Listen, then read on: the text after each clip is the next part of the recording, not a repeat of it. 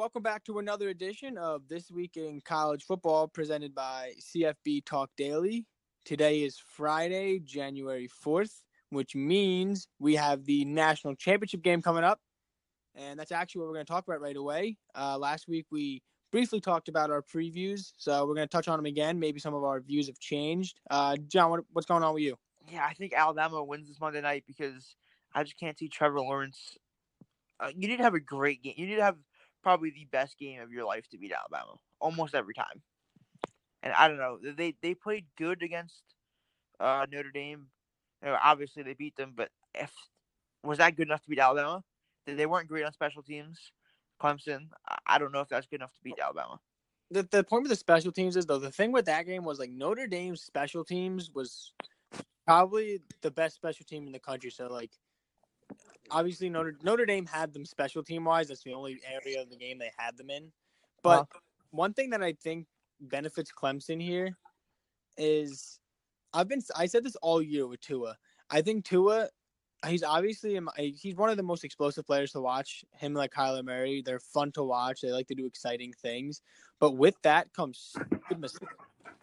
And I think we could see Tua make a dumb dumb mistake, like throw a pass doesn't need to be thrown, and it could be a pick and swing momentum.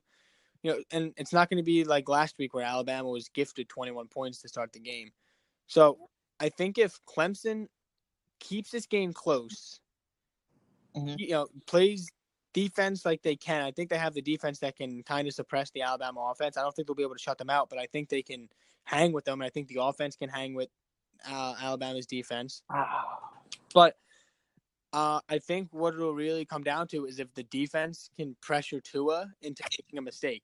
Uh, if Tua plays a, a, game, doesn't throw an interception, doesn't fumble the ball, I think Alabama wins this game by a landslide. But if they can force Tua to, you know, throw a ball into a tight window and pick it off and swing momentum, I think they could be, you know, another example where it's a end of the game like it was Deshaun Watson, where they went by, you know, they went by three at the end of the game. Yeah, I, I don't know. I mean, only three true freshman quarterbacks have ever beaten Nick Saban. And all right, we got Kellen Mond in 2017 with a 27-19 loss, where he didn't play that bad. You know, threw 237 yards. But then the uh, two before that, 40 both games were 49-0, and the quarterbacks combined for 101 yards and two ints and zero touchdowns. Yeah, I mean, Trevor Lawrence I think is he's not the mold of quarterback I think that beats Alabama typically because I mean I, we've touched on this before. I think mobile quarterbacks are the ones that kind of hurt Alabama, but mm-hmm. I I don't know. I think that he has enough power around him that he can work with them. I mean, I mean, uh, obviously with him being a freshman, it doesn't help statistically, historically, doesn't help him out. But you know, when it's a guy like Trevor Lawrence who's as high of a prospect as he will be and as gifted as a football player, I think we kind of throw those stats away when let him play the game. So I, I don't know. I don't think that it'll be a blowout. I hope that it's not. But if Trevor Lawrence and that defense, like, and the defense can't force a turnover, I think that Alabama has no problem winning this game. Yeah, uh, yeah, I agree. So we're going to jump into our next topic, which is something we hit on in the first episode. If you haven't listened to it yet, go over listen to the first episode. Um, we talked about if Justin Fields was to transfer to Ohio State, who would start him or Tate Martell. And there's reports out today that Justin Fields has an official Ohio State email and he's registered to start classes, which begin on the 8th. So it, it looks as if Fields will be attending Ohio State. And we're not going to talk about who's going to start because we already talked about that. I kind of want to touch on with Tate Martell kind of bringing in this drama behind eh, when Fields was going to transfer in. I don't know if you saw this, but earlier, I think it was last week, he tweeted after Fields announced he was transferring. Word of advice don't swing and miss, especially on your second time. And when a reporter asked him what that tweet meant, he said, You guys know how to take that. Hmm. do you like what he's doing here? Like, do you like the competitiveness, competitiveness, or what are your what are you thinking with this? Well, I, I I don't know because like I mean look at Baker Mayfield. He says some things to the media that you know, they aren't necessarily great things you want to hear from a quarterback, and like he rubs people the wrong way sometimes, and he has like a competitive like fireness that like I'm not sure if Martell is trying to be like competitive and like say like you know like oh I think I can handle it and stuff like that, or if he's just like the opposite and he's like a cancer to the team sort of. So I, I actually like that you brought up Baker because Baker Mayfield definitely is one of those guys who everyone you either loved him or you hated him, and I felt like if you played with him, you, you know, if he if he played for your team, you loved him because he has that fire and he makes your team that much better. But another guy that kind of comes to mind is uh, Johnny Manziel. I mean, think of how many people loved Johnny or hated Johnny. Yeah, but nobody hated Johnny for like the things he said. He didn't really say it. He was just like the the money sign and you know other things. But so like kind of touching more on Baker because I, I think that's probably the easiest easier point for me to make a reference to. When Baker was at Oklahoma, I think his, the year he won the Heisman, Kyler Murray played I think like seven or eight games. He didn't play much, but there was never any question on to who the starting quarterback was on that team. So when Baker mm-hmm. came out and said, you know, if he said anything and did all these stupid things, it was Baker's team. You know, I mean, in the Kansas game, I know Kansas was in his head. There was a lot of trash talk. They were taking some cheap shots on him. And then once they were up big, you know, he kind of grabbed his crotch towards the Kansas sideline, said, you know, you're a basketball school, all that. But it was okay because Mayfield was Baker Mayfield and had the do stuff like that and back it up. Where when we go back to Tate Martell, who's saying all this, if Dwayne Haskins declares and leaves, which a lot of people assume that he will be doing that, mm-hmm. there's no guarantee that Tate Martell is going to start over Justin Fields next year. No, I I think you're right, and I also think that the Haskins thing, I I didn't when he said he was 50-50, I didn't believe him but I mean, it's been a few days since the Rose Bowl, and he still hasn't declared. So mm-hmm. I'm actually thinking like he might be serious that like he's considering coming back to school. Also, just like a quick little point on Martell, real quick. Like, have you did you ever watch QB one on Netflix? Uh, no, but I've heard and seen people talk about it before. And I think we're probably gonna we're probably seeing the same things. You know, I, will go on the Reddit and I see all the people talking about, you know, with Fromm because I believe he was on it. People say, you know, we liked Fromm. He seemed like a good guy everything I've seen about Martell was kind of that. Yeah, he was a dick. yeah, people do not like like people don't like Tate Martell. So it seems like he thinks that he's like this, the greatest quarterback of all time. Meanwhile, like I don't think that he's done anything to prove it. I mean, he's, I mean, winning two times oh. Player of the Year, I'll give him that. You know, and he hasn't, but he's never done anything in college to prove that. Uh, did you see I, the uh, Nick Starkel thing? Uh, yeah. Why don't you talk about it though? Cause I, I think there's a lot of people out there who haven't probably seen it. Uh, when Martell was committed to A and M, I think he was either talking with an A and M recruit or an A and M player, and he was talking about, you know, coming to Texas A and M, and he said that Nick Starkel is ass, my dude. Martell really has this like aurora around him of being like an ass. Yeah, he's just like, dude, like shut up and just play. Like, yeah, I don't know. I, I think the saga actually is going to end up hurting Ohio State more than it's going to help them. And I think Urban Meyer right now is like, thank God I'm not coaching these this guy. Yeah, I mean that, that's the other thing. I think if Urban Meyer was at Ohio State still, this wouldn't be as big of a deal because you know experienced coach will probably handle it internally. Now you have Ryan Day, who's you know this is this is a big deal for him. He's got to handle this first. Like this is his first job as a head coach. Is you know, you have Tate Martell was a highly recruited quarterback in his class who a lot of people at Ohio State love. And then you have Justin Fields, who was the number two quarterback in the country in his class, who for a while was number one, who is going to transfer in. Who passed him? Uh, I think Lawrence at the end.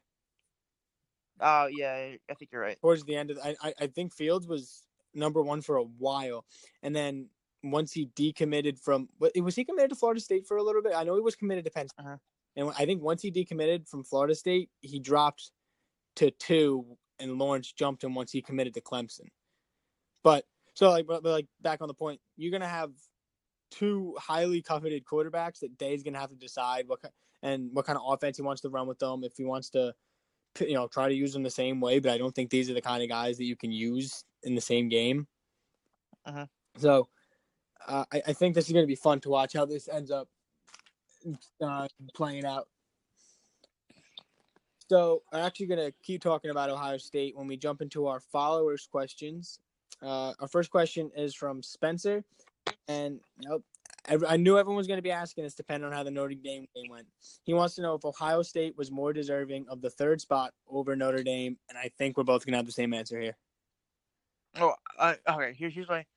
I like the question, but like I feel like hindsight's like you know twenty twenty, like, you know, yeah, they probably. I still. I mean, if you look at our tweets on the account, I was very pissed off that Ohio State wasn't the fourth seed because I felt like Oklahoma shouldn't have been in or Notre Dame. I mean, I felt like one of those should have been out for Ohio State. I don't care which one it was. Both of them lost. Kind of proved my point. Mm-hmm. I, I'll be like what you just said. Hindsight, twenty twenty. That's like probably the perfect way to put it with this, uh, because I I don't think they would have left out Notre Dame at twelve and zero, but I would have. Like, if you look at Ohio State and Notre Dame and they play straight up, which I think is how they should be determining who gets in when you're in a situation like this, I think Notre Dame would lose outright to Ohio State at a neutral site. Wait, wait, you think Ohio State would lose to Notre Dame? No, Notre Dame would lose to Ohio State. Oh, okay, yeah. And I said it backwards. Yeah. But like at a neutral site, like the playoff game is obviously played at a neutral site. I think that Ohio State's the better team. So I would have liked to see them get in just off that, but I get why they weren't in over Notre Dame. I think we agree they should have been in over Oklahoma, but I mm-hmm. think that the loss to Purdue hurt them in comparison to Oklahoma's loss to Texas.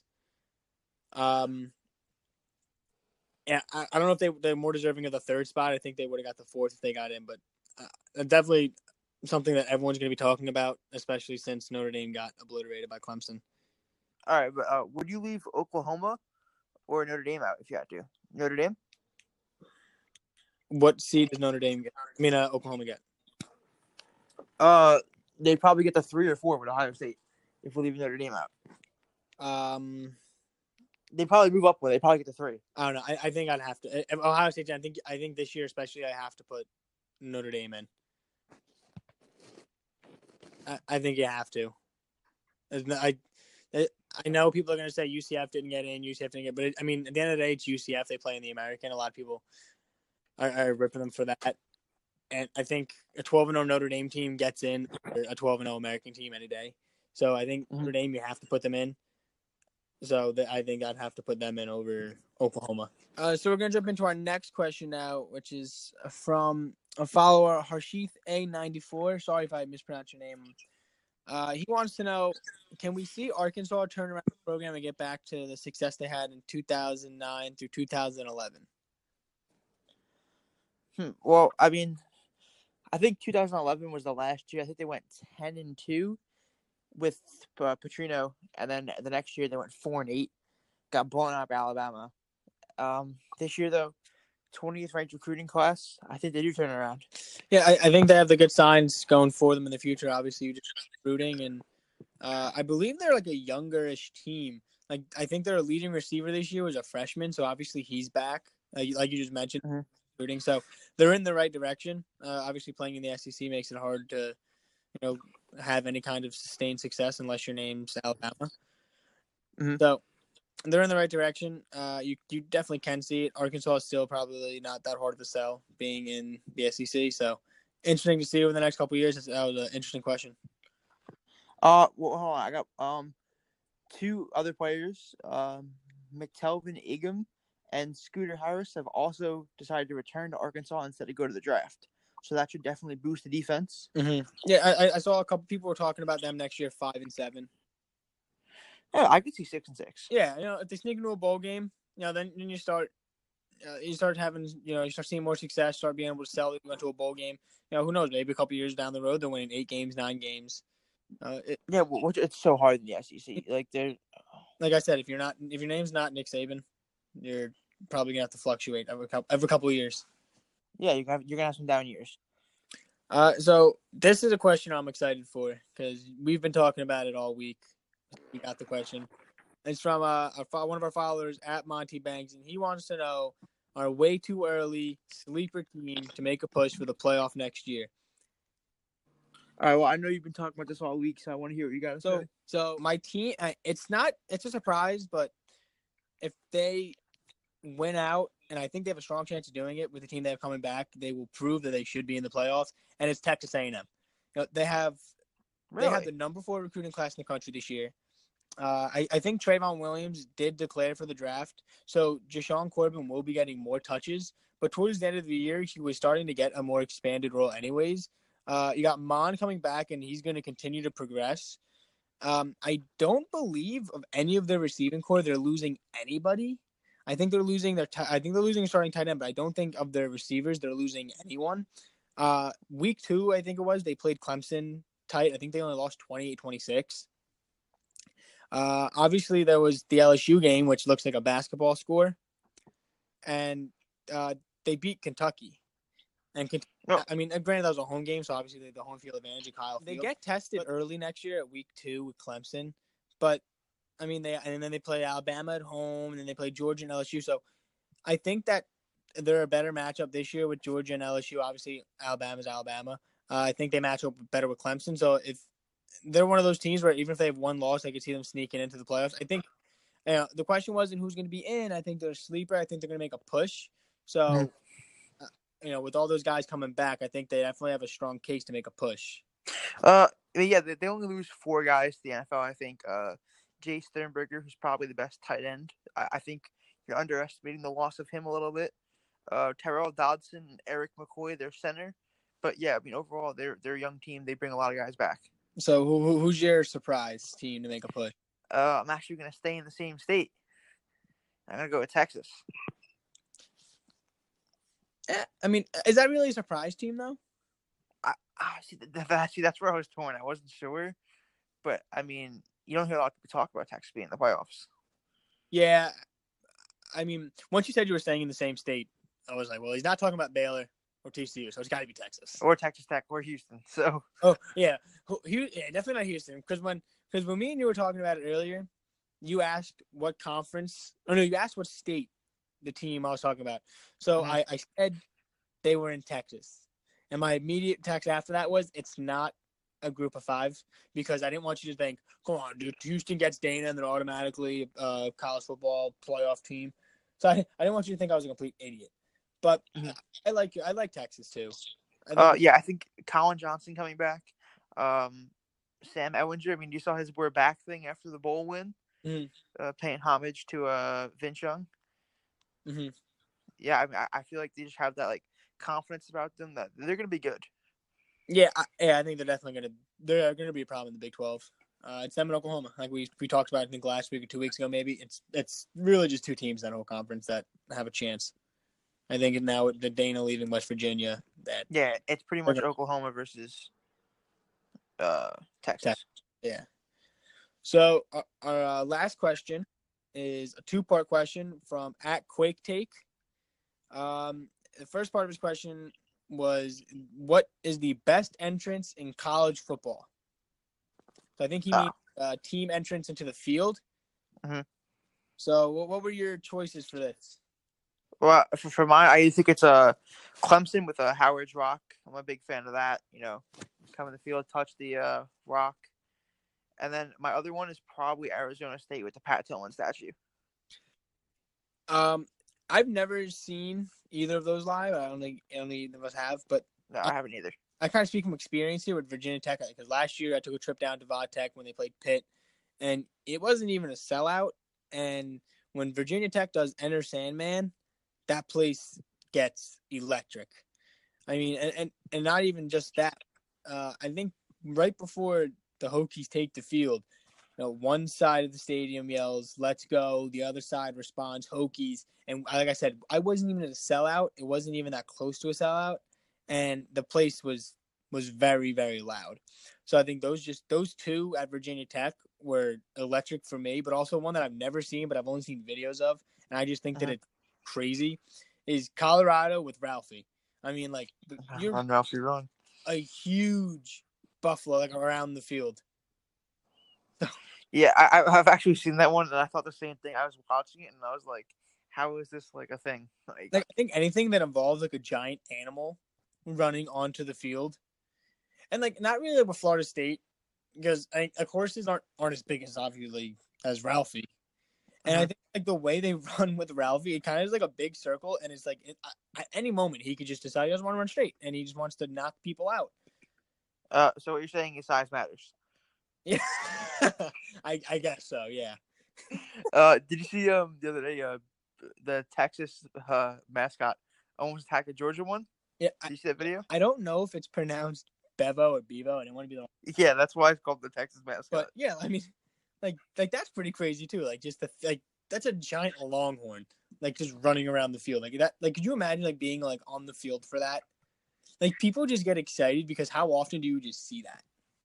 Yeah, I mean, did you um do you remember that question from like a few months ago? It was like a would you rather like have like ten thousand like birds defend you or whatever? Like Oh yeah, yeah, we were talking about. yeah, would you rather like ten like bevo bevos or like a thousand Georgia bulldogs? Bevos, Bevos, yeah, dude. Yeah, yeah, me, me I mean, you saw what one you know saw you saw a one on one matchup. They had to clear Uga. They thought Uga was gonna get kicked through the uprights. Yeah, that was that was a crazy that that was wild. That must have been nuts to be on the sidelines there. Yeah, now PETA's all stepping in and they have problems with it that they want to get rid of. Now, hold on. Here's a question now that I thought about it. Kind of like what you just asked. Would you rather have 1,000 Texas Longhorns? I'm All not even to try the name anymore.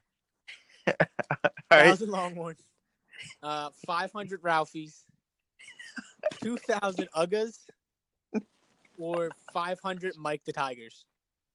Oh, this is an easy one. But Ed Orgeron is with the Tiger. Oh, I'm taking that out. Uh, see, originally I was gonna say the the Ralphies because like you know they're huge. There's a lot of them, but I, I don't know. I feel like Coach O could motivate those Tigers to pot- potentially do some big things. I, I think Coach O is the deciding factor there. Yeah, if you take Coach O, that might be it. So the the second part of uh, the question was just best atmosphere in college football. Mhm. And I mean, I, uh, a couple years ago, I was probably like four or five years ago now, I guess. I went to, uh, I think it was probably Rutgers' first year in the Big Ten when they played Mhm. at Penn State, and I took a trip out there, and that was a, that was not a whiteout game. It, it was a pinstripe game, I guess. So every section when you got your ticket, it told you to wear either blue or white, and the whole state Huh. it was blue, white, blue, white, blue, white around the whole entire place. Like that inside the atmosphere was insane among itself.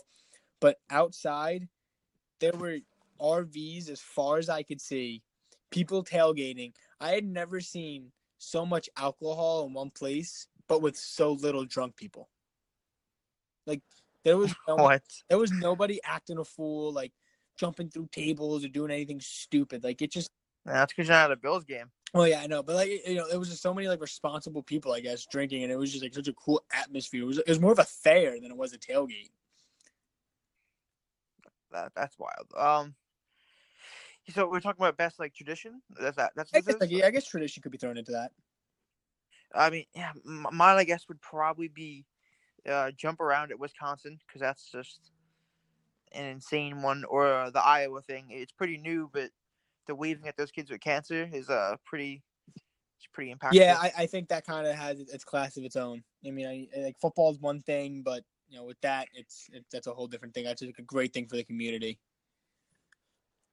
yeah, I think that's a pretty big uh, like I, I, I it's just- it's just different. It's different. So, So- uh, real quick before we wrap up our episode today, um, we, you know, we both like to send our condolences down to Purdue. Uh, unfortunately, earlier this week, Tyler Trent uh, passed away. Uh, he was an amazing story, a great inspiration, not only to college football fans, but you know anyone who was fighting the same battle as him. Uh, for that, we'd like to thank him and you know appreciate the inspirations that he gave out to people who were fighting the same battle as him. Uh, so that's our show today, guys. Um, Thanks for listening. Keep your eye open for the tweets coming out this week. Any questions you got, let us know. We'll answer for you.